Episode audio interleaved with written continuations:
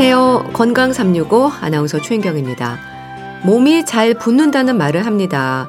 손, 발, 다리, 얼굴. 여기저기 부종이 생길 때 콩팥 기능의 이상을 떠올리죠. 야식을 먹고 잤거나 해서 아침에 퉁퉁 부었다가도 시간이 조금 지나면 부기가 내려앉는 게 일반적인데요.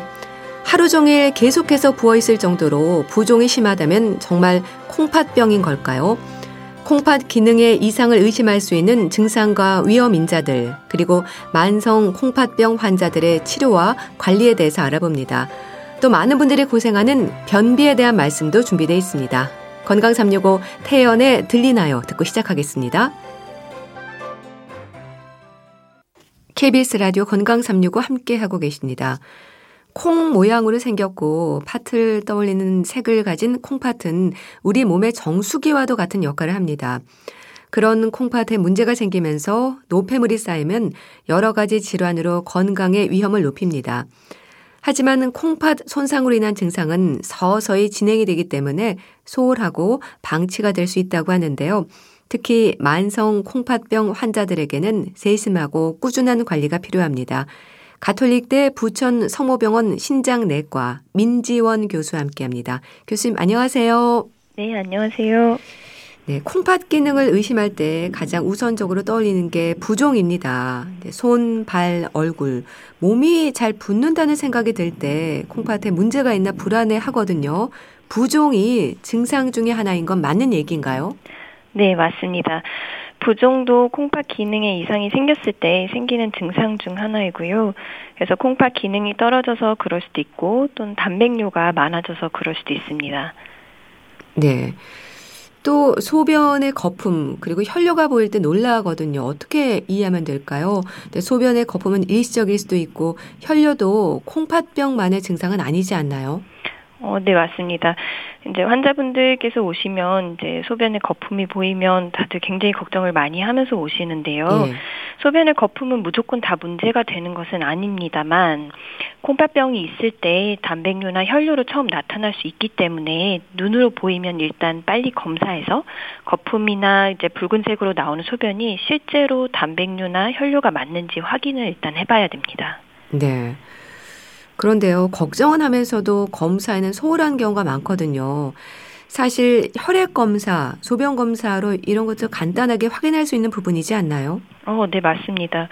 어, 검사를 안 받아보시는 경우들이 정말 많습니다. 네. 그런데 혈뇨나 단백뇨, 특히 콩팥 기능의 경우에는 간단하게 소변 검사나 혈액 검사의 한 번만으로 또 확인을 할 수가 있습니다. 네. 그럼 검사에서 어떤 결과가 나오면 의심하는 건가요? 어, 콩팥 기능의 경우는요, 크레아티닌이라는 저희가 수치를 보고 이 수치로 이제 기능 수치를 따지는데 어, 보통 의사 선생님께서 콩팥 기능이 몇 퍼센트 남았습니다라는 식으로 말씀해 주실 거예요. 네. 또 소변 검사에서는 혈류나 혈류는 이제 혈구세포가 몇 개 정도 그리고 이제 단백뇨는 몇 그램 정도 이렇게 이제 정확한 수치로 나오는지 안 나오는지 정확하게 볼 수 있습니다. 음. 그렇게 혈뇨나 단백뇨가 나오면 추가로 진행이 되는 검사들이 있는 건가요? 네네. 의미 있는 양의 혈뇨나 단백뇨가 나오면 콩팥에 병을 의심을 해야 되니까 검사를 이제 해야 되는데요. 혈뇨만 나오느냐, 단백뇨가 같이 나오냐에 따라서 또는 나이대나 뭐 가족력 같은 이제 위험도 등을 고려해서 콩팥이나 방광의 암에 대한 검사라든지 요로 결석에 대한 검사라든지 사구체 신염이라는 콩팥의 병에 대한 검사들을 하게 됩니다. 음. 그래서 영상 검사인 CT나 초음파 또 사구체 신염의 경우에는 신장 조직 검사 같은 것도 진행합니다. 네. 혈뇨나 단백뇨가 남은 왜 문제가 되는 건가요? 어, 혈뇨나 단백뇨가 나오는 게 이제 처음 콩팥병에 이제 처음 단계로 이게 이제 간단하게 이제 저희가 볼 수 있는 수치다 보니까 예. 당뇨 때문에 생기는 당뇨성 심부전증 또 고혈압 때문에 생기는 심부전증 또는 어, 사구체 신염 조금 전에 말씀드렸던 그런 질환들이 혈뇨나 단백뇨로 처음 나타나게 됩니다. 예. 만성 콩팥병, 만성이라는 단어가 주는 부담이 있긴 한데요. 만성 콩팥병이라는 말이 있는 걸 보면 급성 콩팥병도 있나 보죠. 아, 네네. 급성 콩팥병은 말 그대로 급성으로 발생해서 원인이 해결되면 좋아지는 병이고요. 근데 만성, 만성 콩팥병의 경우에는 그런, 음, 뭐, 흉터들이 남아서 결국에는 영구적으로 이제 기능이 떨어지거나 문제가 생기는 것입니다. 예.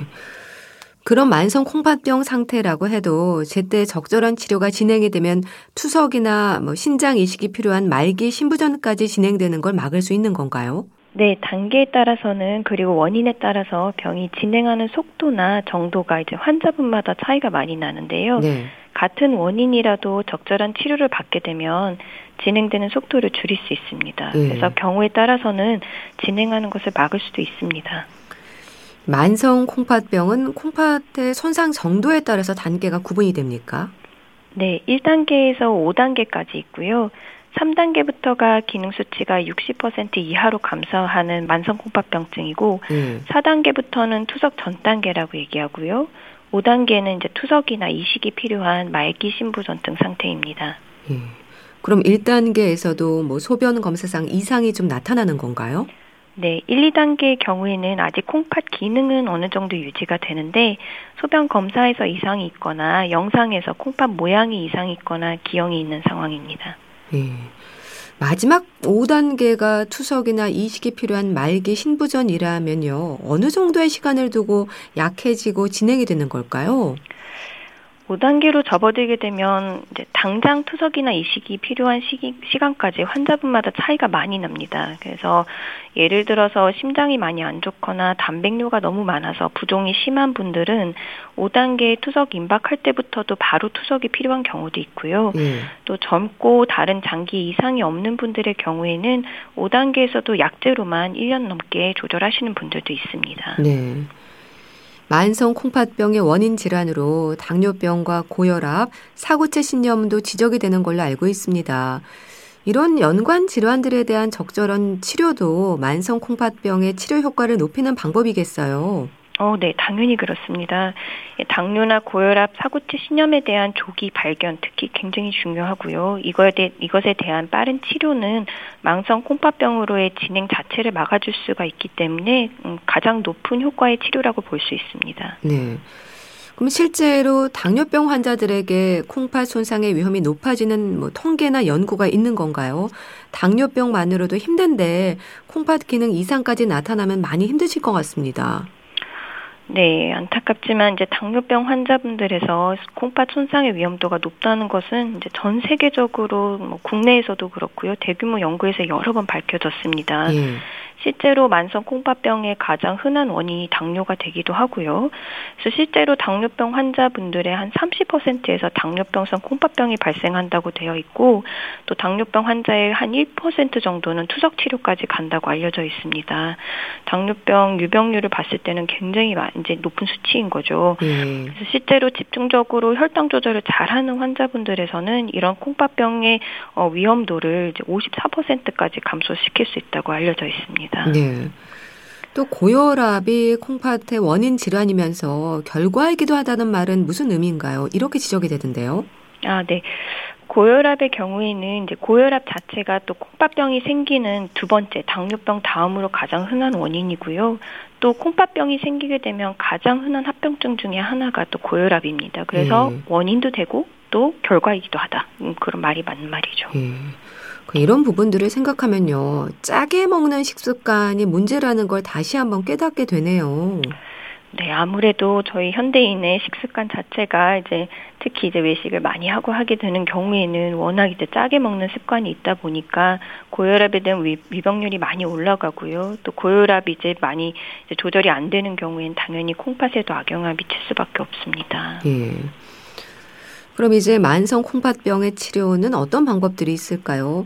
치료 시기를 놓치지 않도록 단백뇨가 검출되기 전에 빨리 치료가 시작이 돼야 할 텐데요. 네, 맞습니다. 그래서 저희 신장내과 쪽으로 오시기 전에부터 이미 치료는 시작이 됐어야 하는 건데요. 만성 콩팥병의 가장 이제 어 훌륭한 치료는 예방입니다. 예. 그래서 예. 원인 질환에 대한 철저한 치료가 우선이고요. 당 조절 그리고 혈압 조절 등을 초기부터 잘 해야 저희 신장 쪽까지 문제가 생기지 않게끔 예방할 수 있습니다. 네. 그런 예방이 일단 중요하겠고 또 콩팥 자체의 기능을 되살리는 건 어려운 만큼 원인 질환의 위험을 조절하고 관리하는 게 만성 콩팥병의 치료이기도 하겠네요. 네, 맞습니다. 그래서 어, 여러 번 강조하지만 이제 콩팥 기능은 이미 나빠지게 되면 다시 되살릴 수가 없기 때문에 이제 이런 위험되는 질환들을 초기 단계에서부터 조절을 잘 하는 것이 가장 중요한 치료입니다. 네. 이 만성 콩팥병 진행을 억제하는 약물도 있지 않나요? 이 억제라는 말이 굉장히 음, 좀 애매하긴 한데요. 이게 어쨌든 만성 콩팥병이 생겼을 때 더 진행하지 않게끔 이제 뭐 최대한 더디게 만들기 위해서는 이제 단백뇨를 조절을 하고 혈압을 조절하고 당을 조절하는 거기 때문에 특히 단백뇨를 줄이고 이제 신장 쪽에 압력을 줄여주는 그런 약제들이 요즘 이제 많이 어, 사용하고 있습니다. 예. 그런가 하면 만성 콩팥병 환자들에게 있을 수 있는 합병증으로 고요산 혈증에 대한 지적도 있던데 어떤 상태를 말하는 건가요? 어, 고요산 혈증의 경우에는 이제 요산의 경우에는 저희가 어, 붉은 고기 종류라든지 건가류, 갑각류 또는 술 같은 걸로 해서 이제 많이 어, 저희가 섭취를 많이 하게 되는 건데요. 어, 고요산 혈증이 이제 아무래도 이제 계속 진행하게 되면 어 이게 이제 어 신장 쪽에 악영향을 미친다 이런 이제 연구 보고들이 있습니다. 네.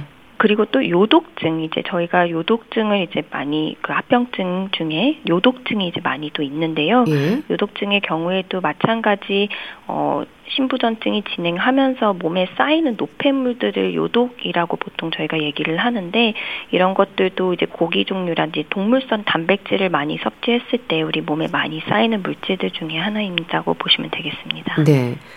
또 치료가 늦을수록 응급 상황이 발생할 수도 있다고 들었습니다. 그런가요? 네. 저희가 이제 말기 신부전증, 말기 신부전증이 아니더라도 만성 신부전증 4단계에 들어가게 되면 이제 여러 가지 합병증들이 발생하는데 그 중에 부종도 있고 좀 전에 말씀하셨던 요독증도 있고요.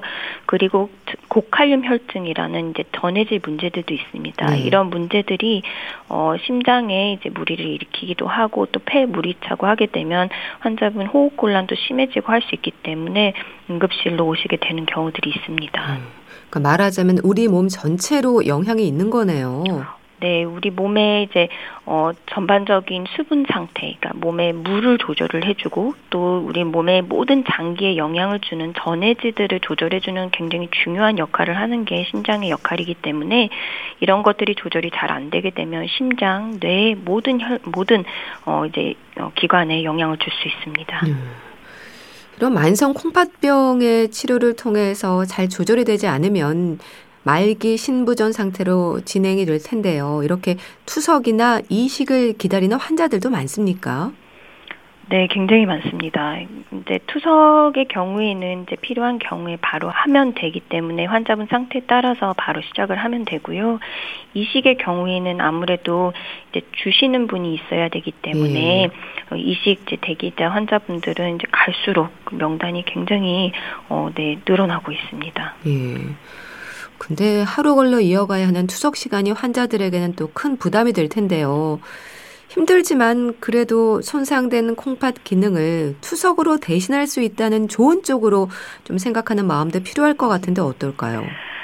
어, 네, 말씀하신 것처럼 이제 심장이나 이제 다른 장기에 문제가 생기게 되면 대체할 수 있는 방법이 없 다고 말씀드리는데 콩팥의 경우에는 말기 신부 전 아이의 콩팥이 더 이상 기능을 못해도 저희가 대체해 줄 수 있는 방법이 있다는 건 굉장히 희망적인 건 맞습니다. 예. 그래서 하지만 말씀하신 것처럼 이제 혈액 투석의 경우에는 하루 걸러서 이제 일주일에 세 번씩 12시간 이제 총 12시간이죠. 예. 병원에 와서 누워 있어야 되고 하기 때문에 환자분들에게 이제 큰 부담입니다. 특히 어뭐 회사를 다니셔야 되고 일상 활동을 하시는데 굉장히 제한을 많이 느끼시거든요. 음 그래도 어, 신장 기능이 이제 다 했을 때 그래도 대체할 수 있는 방법이 있다는 건 굉장히 희망적인 거고요. 또 특히 네. 이 시기의 경우에는 이런 이제 제한 없이 이제 환자분께서 활동을 하실 수 있기 때문에 그것도 굉장히 좋은 이제 대체 방법이라고 보시면 되겠습니다. 네. 그럼 투석 환자들은 투석으로 인한 시간이 오래도록 이어져도요. 이 시기에는 문제가 없는 건가요? 네, 저희가 투석 이제 시작하시게 되면 내사자분들께서 이제 공유해 주시는 신장을 받기 위해서 그 대기 명단에 저희가 이제 환자분의 이름을 올리게 되는데요. 어, 보통 대기 기간이 5년에서 10년 이상으로 굉장히 아, 깁니다. 네.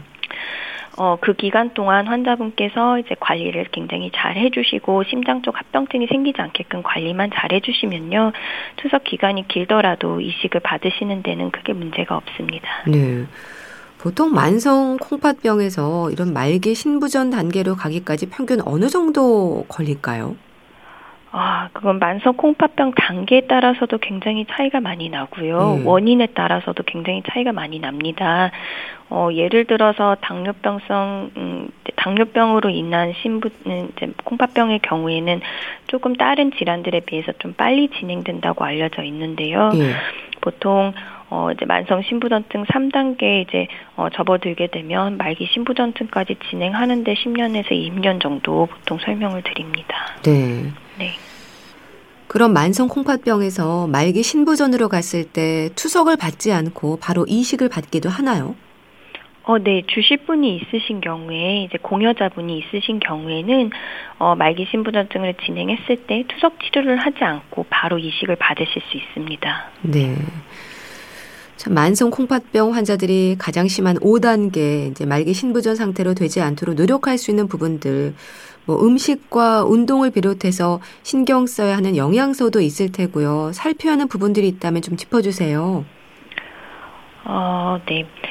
일단 이제 조금 전에 이제 말씀하셨던 것처럼 음, 짜게 먹는 습관은 콩팥 쪽에 굉장히 안 좋은 영향을 많이 미칩니다. 그래서 싱겁게 드시는 것이 이제 콩팥병이 진행하지 않는데 굉장히 중요한 어 그 조절하는 방법 중에 하나이고요. 네. 또 과체중, 당이 많이 올라가거나 혈압이 올라가는 것들이 어 주로 체중이 또 많이 늘었을 때 살이 많이 쪘을 때 또 잘 발생하고 더 악화될 수 있기 때문에 체중 관리가 굉장히 중요합니다. 그래서 음 칼로리 많은 음식들은 조심하시고 어 기름진 음식들도 당연히 주의하시고 꾸준한 운동 저희가 보통 뭐 하루에 한 시간씩 이제 이틀에 한 번씩 이제 보통 일주일에 네 번 정도로 설명을 드리는데요. 예. 그래서 꾸준한 운동을 해주시는 것, 그리고 체중 관리 해주시는 것, 그리고 당 있으신 분들은 당연히 당 조절을 이제 잘하기 위해서 당뇨병성 식단 이제 잘하시는 게 굉장히 중요하고요. 예. 영양소의 경우에는 이제 말기 신부전증으로 만성 신부전증 4단계 이상 이제 진행했을 때는 저희가 아까 말씀드렸던 요독이나 이런 것들이 몸에 잘 쌓이기 때문에 그런 것들이 쌓이지 않게끔 이제 식단 관리를 또 설명을 드립니다. 네. 그래서 그런 분들의 경우에는 어 너무 과도한 단백질 섭취, 특히 동물성 단백질은 많이 섭취하지 않도록 저희가 교육을 해드리고요. 그리고 아까 잠시 언급했었던 칼륨이라는 보통은 이제 푸른 이파리 야채들이나 이제 어 바나나, 토마토 같은 과일, 뭐 잡곡 종류에 이제 많이 들어 있는 물질인데 그런 것들이 이제 몸에 쌓이지 않게끔 만성 신부전증 4, 5단계 환자분들은 그렇게 설명을 드립니다. 네. 그리고 단계에 따라서 조금씩 시기는 달라지는 점 꼭 알고 계셔야 됩니다. 네. 또 피곤하면 안 된다는 말도 하던데요. 피로감에 좀 취약한가요? 음, 아무래도 이제 요독증이 진행하게 되면 그 증상 중에 하나가 피로감이 이제 나타날 수도 있거든요. 네. 그래서 저희가 말기 신부전증 환자에 투석 임박하신 분들이 너무 급격한 피로감으로 오시게 되면 이게 혹시 요독 증상이 아닐까 이제 한 번씩 고민하게 됩니다. 음, 피로감 자체가 콩팥에 악영향을 미친다기보다는 이제 필요한 습관, 이제 몸의 습관, 이제 잠을 충분히 자지 못하고 또 이제 식단이나 이런 것들이 관리가 충분히 되지 않고 스트레스를 많이 받으시는 경우에는 네. 당이나 혈압 관리에도 좋지 않고 또 그런 것들이 이제 결국에는 어 콩팥병에 이제 문제가 되기 때문에 네. 평상시에 이제 꾸준한 어 수면 섭 네, 수면과 이제 건강한 식단 뭐 이제 굉장히 통상적인 얘기들이라고 다들 말씀하시는데 강제 네. 가장 중요한 얘기입니다. 네. 그래서 어 이제 어 규칙적인 식습관이 굉장히 중요합니다. 네. 네. 또 우리가 건강검진에서도요, 결과지를 확인할 때 사실 꼼꼼하게 챙기지 않거든요. 잘 살펴야 하는 수치들도 있을까요? 네, 저희 신장 쪽 관련해서 이제 많이들 문제가 돼서 오시는 경우들은 아까 말씀드렸던 이제 혈액 검사에서 크레아티닌이라는 수치로 해서 저희가 신장 기능을 보기 때문에 그 크레아틴 수치에 이상이 있는 경우 보통 거기에 명시를 해주시기도 하시고요. 네. 아니면 그 수치가 이렇게 나올 때 화살표나 빨간색으로 이게 너무 높다라고 표시를 해주시기도 하시더라고요. 그래서 크레아티닌 콩팥 기능을 보기 위해서는 크레아틴이란 수치를 보고요. 또 소변 검사에서 단백뇨, 혈뇨는 검진에서 항상 확인이 되기 때문에 단백뇨나 혈뇨가 있다라고 하면 그냥 지나치지 마시고 꼭 신장내과 진료를 한번 보셔서 문제되는 상황인지 확인을 꼭 해보시기를 권고드립니다. 네. 참 되도록 빨리 진단을 받아야 하는 의심 증상들이 있다면 좀 알려주세요. 어, 아까 말씀드렸던 그 단백뇨 혈뇨가 이제 초기 단계에 나타나는 거다 보니까요.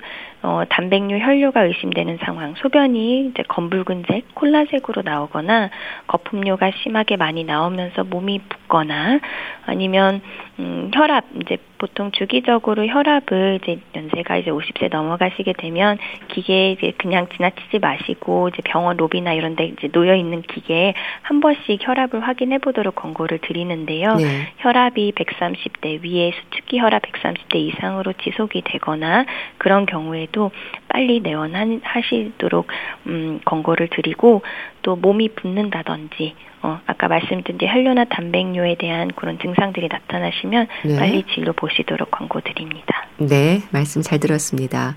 네. 자, 오늘은 만성 콩팥병에 대해서 알아봤는데요. 가톨릭대 부천 성모병원 신장내과 민지원 교수와 함께했습니다. 감사합니다. 네, 감사합니다. KBS 라디오 건강365 함께하고 계신데요. 칼리 레잽슨의 콜미 메이비 듣고 다시 오겠습니다.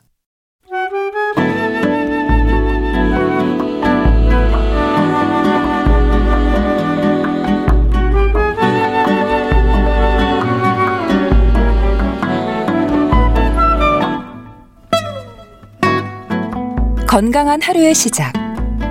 KBS 라디오 건강 365. 최윤경 아나운서의 진행입니다.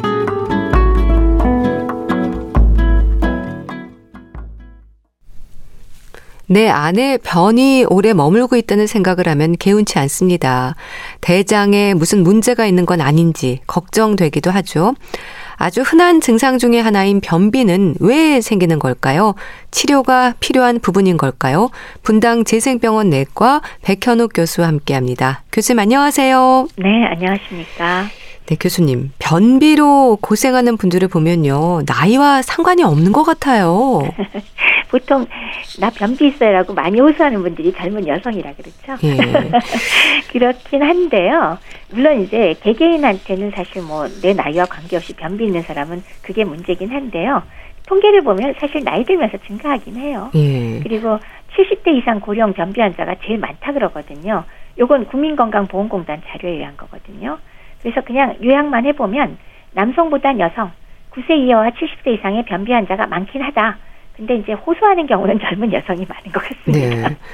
근데 변비는 주관적으로 스스로가 변비라는 진단을 내리거든요. 의학적으로도 기준이 있지 않습니까? 맞습니다. 물론 이제 본인 스스로야 어, 하루에 한 번 이상 화장실 가지 않으면 이거 변비 아닌가? 그런 분도 물론 계시고요. 예. 그 다음에 난 이틀에 한 번 화장실 가는데 아무렇지도 않아. 이것도 변비냐? 그러고 말씀하신 분도 물론 계세요. 그래서 사실 굉장히 뭐 주관적인 면이 많기 때문에 그것 때문에 사실 수없이 고민을 하다가 변비를 진단하는 소위 국제 기준 로마 표준이라는 걸 만들었어요. 이것도 몇 번에 걸쳐서 막 저기 수정해 가면서 네. 그래서 가장 최근 거의 기준을 보면은 우선 이 여섯 가지 증상을 쫙 나열을 해놨어요. 그 중에서 두 개 이상 해당되면 변비다. 변비라고 하자라는 건데. 예? 그런데 이 증상이 얼마나 오래 지속된 거냐. 적어도 3개월 이상 증상이 발현된 경우를 말한다라는 거를 일단 기준으로 해서 그 여섯 가지 증상이 대변 볼 때 너무너무 힘을 많이 준다. 두 번째는 너무 딱딱하다. 네. 세 번째는 나 대변을 봤는데도 시원치가 않다. 네 번째는 학문이나 직장이 항상 막힌 느낌이다. 다섯 번째는 대변을 제대로 하려 그러면 뭔가 손으로 조작을 해야 된다는 거는 골반절을 꽉 눌러줘야 대변이 나오거나 심지어 손으로 파거나 이런 경우가 필요하다. 마지막 여섯 번째는 배변 횟수가 1년에 일주에 세 번이 안 될 때, 즉 두 번만 보는 건 저기 변비로 하자. 네. 그래서 보통 그런 여섯 가지 중에 두 가지가 있으면 변비라고 하자라고 정했습니다. 네. 그러니까 변의 상태나 횟수, 지속된 기간도 중요하네요. 아유 예리하십니다. 네. 딱 딱하냐, 주 몇 회냐, 얼마나 오래되었냐 이게 굉장히 중요하다는 얘기입니다. 네. 그럼 변비는 왜 생길까? 그 원인에 대해서는 어떻게 설명이 될까요? 물을 많이 마시는데도 변비가 있다는 말을 하거든요. 그렇죠. 그래서 물론 이제 그 특별하게 기질적 질환이 없는데도 있는 경우가 대부분이긴 해요. 그런 걸 원발성이라 그러거든요. 예. 보통 90% 이상은 기질적인 질환, 그러니까 이 기질적이라고 제가 말씀드린 건 뭐냐면 가령 대장암이 생겨서 나오는 구멍이 좁아졌어요. 그러면 이제 대변 잘 못 보겠죠. 그래서 그런 게 있다거나 아니면 파킨슨병이나 갑상선 기능 저하나 당뇨병이 있으면 장 운동성이 안 좋아지면서 변비가 생기거든요. 네. 그다음에 약물을 복용해서 약물로 인해서 변비가 있다. 이런 원인이 있는 경우는 원인을 제거하는 게 중요하니까 이런 원인 있는가 없는가에서 원인 기질적인 질환이 있는 경우가 되겠는데 실제는 이게 없는 경우가 대부분입니다. 네. 그래서 이 없는 경우를 원발성 변비 혹은 기능성 특발성 변비라고 하는데 어 여기에는 대장과 항문 직장의 운동 기능에 이상은 분명히 있으니까 변비는 오지만 뚜렷한 질환을 우리가 찾아내지는 못하겠다. 그러는 경우를 원발성이라고 우리가 얘기를 하죠. 예. 변비는 질환이라기보다는 증상이지 않습니까? 주관적인 판단도 진단에 중요할 것 같습니다. 근데 일주일에 한 번 화장실에 가도 불편감이 없으면 괜찮다는 말도 하거든요. 어떨까요? 증상이기 때문에 지금 말씀해 주신 대로 주관적으로 나는 전혀 불편한 게 없다. 예. 그러면 사실 문제는 삼을 필요는 없습니다. 근데 지금 예를 조금 너무 빡센 걸 주셨어요. 뭐냐면 예? 저 개인적으로는요. 진짜 일주일에 한 번 화장실 가는 분이 그걸로 아무 문제 없다고 하지는 않으실 것 같다는 생각은 저는 들어요. 근데 일주일에 뭐 세 번 가냐, 네. 뭐, 뭐, 네 번 가냐, 이거는 대세 무관한 것 같고요. 일주일에 한 번은 조금 과하신 거 아닐까. 네. 그러면 일단 내가 불편감이 없으면 괜찮은 건가요? 네, 괜찮습니다. 네. 사는데 지장 없으면 전혀 문제 없습니다. 네. 근데 변비로 고생하는 분들을 보면요. 화장실에 있는 시간이 길지 않습니까? 하지만 그런 습관이 또 변비의 원인으로 지적이 되기도 하던데 그런가요? 일부 그런 면이 있습니다. 그러니까 배변할 때 힘을 너무 주거나 아니면 오랫동안 변기에 앉아 있는 습관 같은 것들은 항문 주변에 치액을 악화시키게 되거든요. 근데 치액 같은 게 일단 발생을 하게 되면 그것 자체가 통증이라든지 출혈을 유발할 수 있으니까 거꾸로 변 보는 거 힘주기가 무서워지잖아요. 네. 그러니까 변비가 악화될 수 있어서 오랫동안 화장실에 그 머물러 있거나 그다음에 힘을 빡빡 주는 것들은 별로 좋은 습관은 아닌 게 되겠습니다. 네. 그럼 화장실에서 뭐 책이나 스마트폰을 보는 습관을 삼가는 게 좋겠네요. 그렇죠. 내가 뭐 배변 하나는 너무 잘 봐. 문제가 안 된다. 그러면 뭐 상관은 안 하겠지만 조금이라도 문제가 생길 소지가 있거나 편치 않은 분들은 오랜 시간 변기에 앉는 건 피하셔야 되니까요. 예. 책 가져가지 마시고요. 스마트폰 가져가지 마셔요. 예. 이 병원비로 고생하는 분들이 병원에 오면 진행되는 검사가 있습니까? 일단은 환자가 표현하는 얘기가 우선일 것 같긴 한데요. 그렇죠. 우선 뭐 환자 입장에서는 나 변비요 하고 오시는 분들은 보통 어떤 걸 불편하다고 하시냐면 예. 너무 힘을 줘야만 대변이 아, 나와요. 예. 그다음에 내가 본 대변이 너무나 딱딱해요. 그다음에 변이 마려운 듯한데 그리고 가서 봤는데 여전히 돌아서서 나오면 또 마려운 것 같아요. 아니면 변 모양이 뭐 저기 이렇게 좀 시원치가 않아요. 예. 내지는 그 항문 주변에 굉장히 불쾌감이 심해요. 이런 것들을 많이 호소하거든요. 그럼 일단 변비 가능성은 있다라고 우리가 생각은 하죠. 근데 아까 왜 우리가 로마 어, 기준 표준 기준 할 때 조금 뭐 이런 걸 다 넣었나 싶으셨잖아요. 예. 바로 이런 것들이잖아요. 환자분들이 호소하는 증상은 사실은 다른 것보다도 이렇게 왜 내가 힘을 많이 준다든지 좀 시원치 않든지 이런 걸 굉장히 중요시 여기는 것 같거든요. 네. 그래서 일단 그 증상을 듣고 변비 가능성이 있다라는 거를 이제 확인한 다음에 아까 말씀드렸듯이 어떤 질환이 있어서 온 거냐 아니면 그냥 기능성 변비냐를 일단 구별해서 기능성이다 판단이 됐을 때 바로 약물을 쓸 수도 있지만은 대장 항문 기능 검사를 할 수가 있습니다. 네. 이것도 종류가 꽤 많긴 해요. 대장의 변 통과 시간을 측정하거나 직장 항문 내압을 검사하거나 혹은 배변 조영수를 하거나 어, 심지어 항문의 근전도나 항문의 초음파 등의 방법 음. 등으로 기능 검사를 우리가 진행할 수가 있는데 네. 모든 분한테 다 하지는 않습니다. 예. 변비가 심하면 살이 찌지 않을까 싶은데 체중하고도 연관이 있습니까?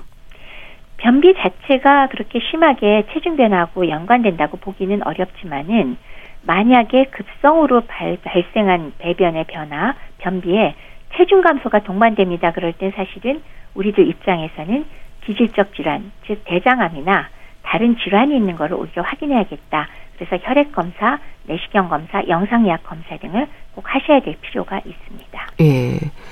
여러 검사들 얘기해 주셨는데 이런 말씀 주신 검사들은 다른 질환의 여부를 확인하기 위해서인 건가요? 그렇죠. 혈액 검사로 다른 질환도 검사하지만 갑상선 기능 저하라든지 당뇨병이라든지 이런 거를 우리가 확인할 수가 있고요. 예. 대장 내시경으로 대장암을 확인할 수가 있을 거고 그리고 영상의학 검사로 다른 데 문제점이 있는 것들을 우리가 확인할 수 있으니까 어, 기저질환을 1차로 확인하는 것이 제일 처음 해야 될 검사가 되겠습니다. 네. 대장 내시경 검사를 해보면 좀 이런 변비 여부를 알 수 있는 건가요? 어, 그러니까 대장 자체에 혹이나 덩어리나 아니면은 만성 염증성 장질환 같은 것들을 확인하기 위한 게 사실은 대장 내시경이고요. 예. 항문 그 기능에 대한 것 자체는 사실은 대장 내시경으로 그렇게 정확히 나오지는 않습니다. 예. 치료는 어떨까요? 변비의 원인이나 증상이 다양한 만큼 치료도 여러 방법일 것 같은데 어떨까요? 변비가 있을 때 뭐 제일 먼저 우리가 해야 되는 거 그리고 어디 가나 듣는 것들이 있잖아요. 뭘 드시냐, 어떻게 드시냐, 너무 적게 먹는 건 아니냐, 음. 불규칙하냐. 그러니까 결국은 생활 습관을 1차로 점검을 하셔야 될 겁니다. 그래서 먹는 습관이나 규칙성이나 양이나 어떤 종류. 그래서 물론 뭐 식이섬유 많이 드시고 물 충분히 마시는 것이 첫 번째 뭐 중요한 점이 되겠고요. 그 다음에 또 하나는 아주 심한 운동은 아니더라도 적정량의 몸의 움직임, 가벼운 운동이 필수가 되겠죠. 네. 꼼짝도 안 하고 있는 만큼 변비는 더 심해지니까요. 그거는 기본입니다. 제일 처음에 해야 될 방법이고요. 두 번째로 그걸로 해결이 안 될 때는 우리가 약물을 투여하게 되죠. 약물의 종류는 뭐 여러 가지가 있지만 거기서 가장 가벼운 것부터 우리가 선택해서 사용을 할 수가 있습니다. 그다음에 세 번째는 약물을 쓰고 식사 습관과 운동을 열심히 해도 너무나 변이 안 나오거나 급성으로 생겼을 때는 국소적으로 관장요법을 쓰거나 아니면 좌약 같은 걸 사용할 수가 있겠죠. 네. 이게 이제 가장 흔히 쓰는 방법이 될 거고요. 이걸로 해결이 전혀 안 되는 분도 있거든요. 그럴 경우에 바이오 피드백이라고 행동 치료로 좋아지는 분도 일부 있습니다. 이거는 모든 경우에 다 쓰지는 않지만 요 방법이 하나가 있고요. 네.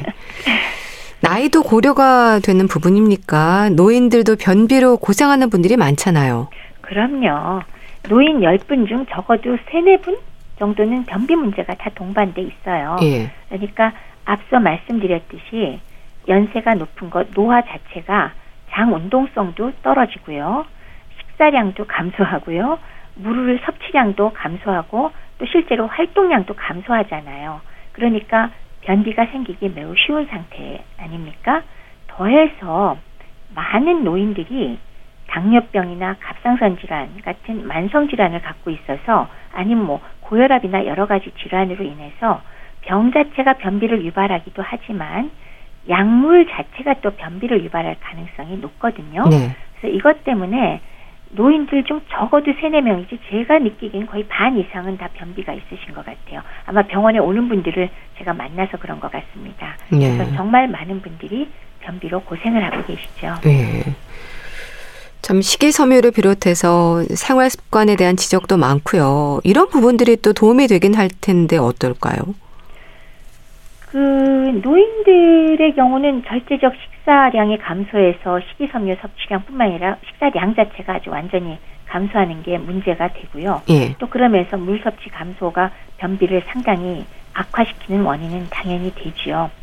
그러니까 당연히 식사 습관을 변화시켜서 조금이라도 식사량을 늘리면서 그 중에서도 어, 섬유질이 많이 포함된 채소류나 해조류 같은 거를 조금 더 신경 써서 드시고 그리고 물 충분히 드시고 가벼운 운동을 겸하도록 해야 특별한 부작용이 없이 변비를 완화시킬 수 있죠. 그래서 계속 계속 강조하지만 이게 기본입니다. 네. 기본을 다 조절하시고 그다음에 약물과 그다음 방법을 쓰시는 게 당연히 바람직합니다. 네. 유산균에 대한 지적도 있던데 이 부분에 대해서는 어떻게 또 설명이 될까요?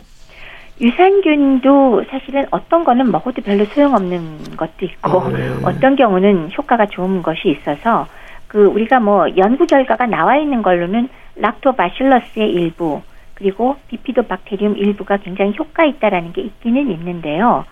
그런 것들의 제품들은 굉장히 많아요. 그래서 저는 그냥 너무 복잡하게 생각하지 마시고 예. 그 다른 거에 비해서 유산균은 그래도 내가 먹기가 부담이 없으니까 이런 걸 먹어봐야 한다 싶을 때 적절한 거를 좀 골라서 시도를 해보는 거는 저는 괜찮은 것 같아요. 네. 그리고 남들한테 효과인데 나한테 효과 없는 경우도 사실은 있거든요.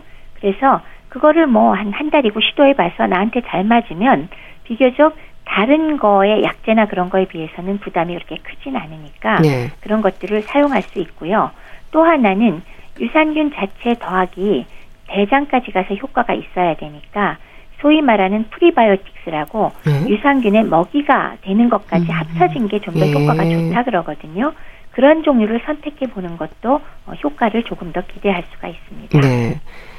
약물 처방도 있죠. 뭐 설사제, 대변 완화제, 장 운동 촉진제 여러 방법들이 있지 않나요? 그렇죠. 장 운동 촉진제 같은 거는 사실은 뭐 저기 그 그 뭐 소화제로도 좀 쓰는 것들인데 그건 그렇게 강하진 않고요. 예. 크게 이제 변비에 쓰는 약제를 나눠 본다면 한 네 가지쯤 나눠져요. 그러니까 하나는 그왜 그 대변의 부피를 만들게 하는 부피 형성 완화제라고 우리 왜 차전자 피 같은 걸로 만든 것들이 있거든요. 물 많이 하고 먹으면 대변의 양이 많아지면서 음. 변이 나오게 하는 게한 예. 가지가 있고요. 비교적 안전한 편에 속합니다. 네. 그다음에 두 번째는 삼투성 완화제라고 제일 그 중에 이제 약한 거는 마그네슘 제제 쓰는 게 제일 흔하고요. 그거 외에 뭐 물약들이나 뭐 락플로즈나 아니면은 그 대장 검사를 할 때 사용하는 그런 약물들 그런 것들이 삼투성 완화제가 되겠습니다. 세 번째는 자극성 완화제인데 요거는 그 약국에서 왜 오늘 밤에 먹으면 내일 아침에 대변 볼 수 있는 약들 있죠. 예. 그런 거는 우리가 이름하여 자극성 완화제라고 그냥 붙여놨습니다.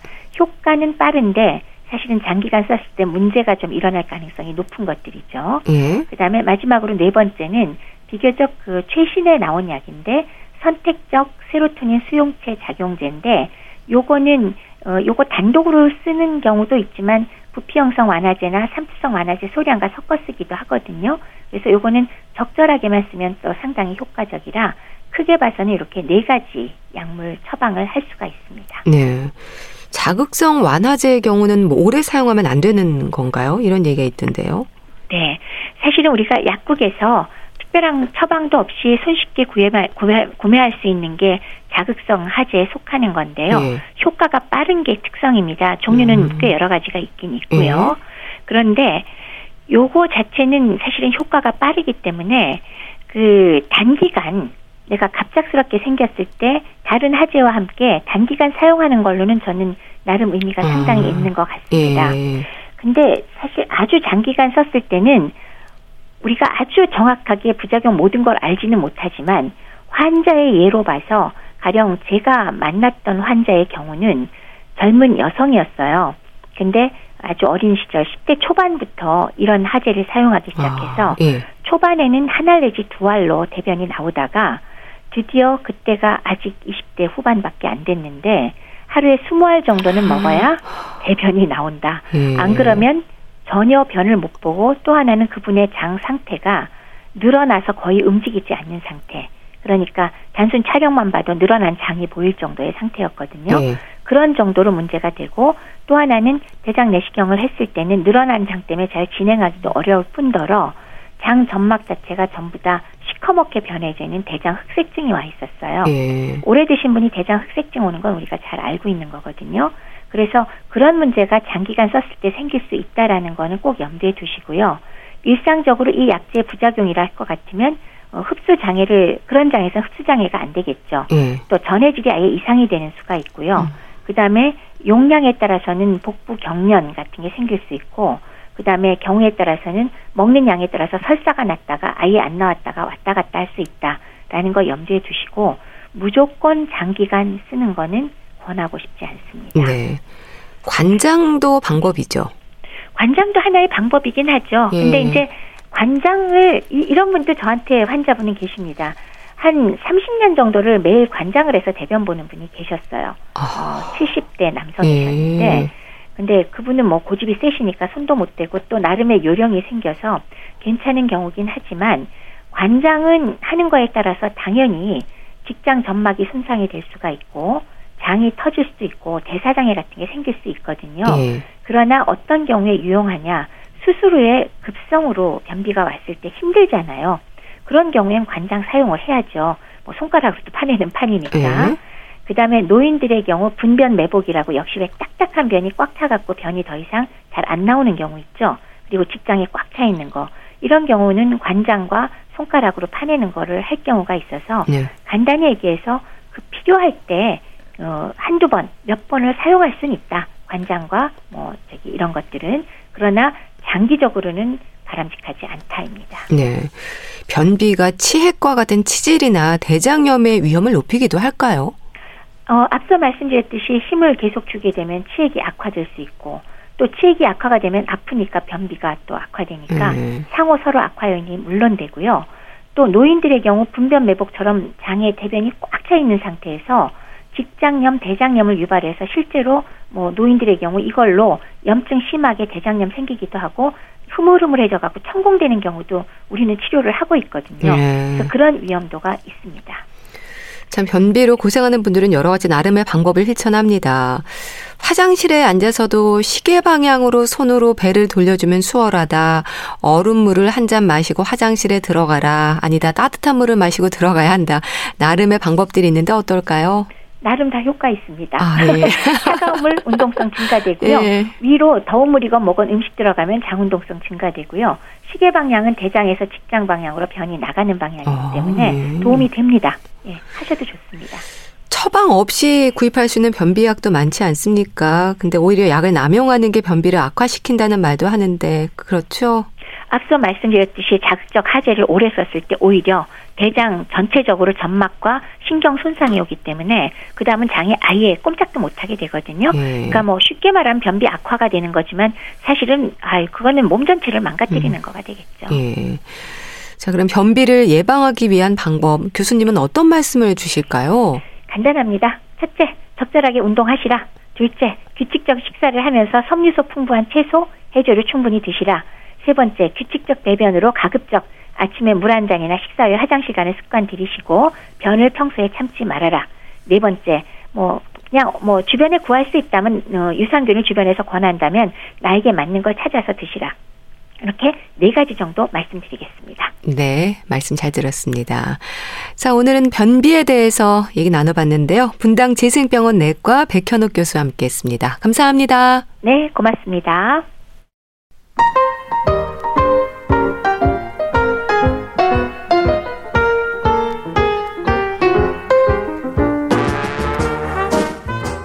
건강한 하루의 시작.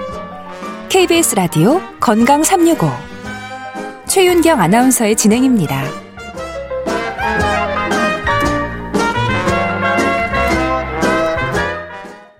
조정석의 아로하 보내드리면서 인사드릴게요. 건강 365 아나운서 최인경이었습니다. 고맙습니다.